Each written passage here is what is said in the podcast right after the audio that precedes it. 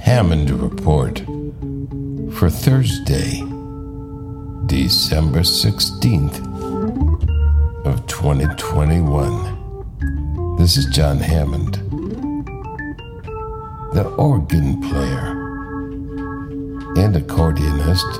I'm back with my daily Hammond Report. Thank you very much, folks, for joining me once again for some more of my music and stories. This is a tune I call Melody Without Name. Playing some solo organ here for you. And it's appropriate because I'm sitting in the car right now, getting ready to go in and play a solo organ gig. And I got a little bit of time to kill here.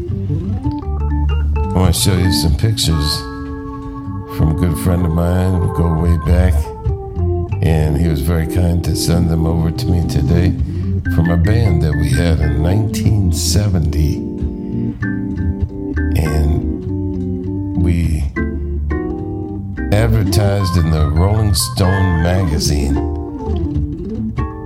for some auditions, and we got a really good band together.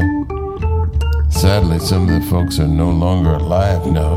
We took them up to Russian River one weekend, a really hot weekend, and I somehow scrounged up a, a gasoline powered electric generator, and we played an outdoor concert to all the people who were there at the river cooling off. That was back in the days of people were running around naked, and uh, it was the hippie times, no doubt about it. Sheba Coates was the vocalist, and we got her from a, a big time band in Boston called Daddy Warbucks, and Danny Leventhal on bass, on electric bass, Fender bass with his Fender Showman. You can see it in one of the pictures.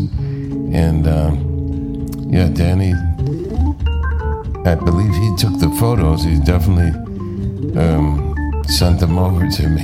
I'm not sure who.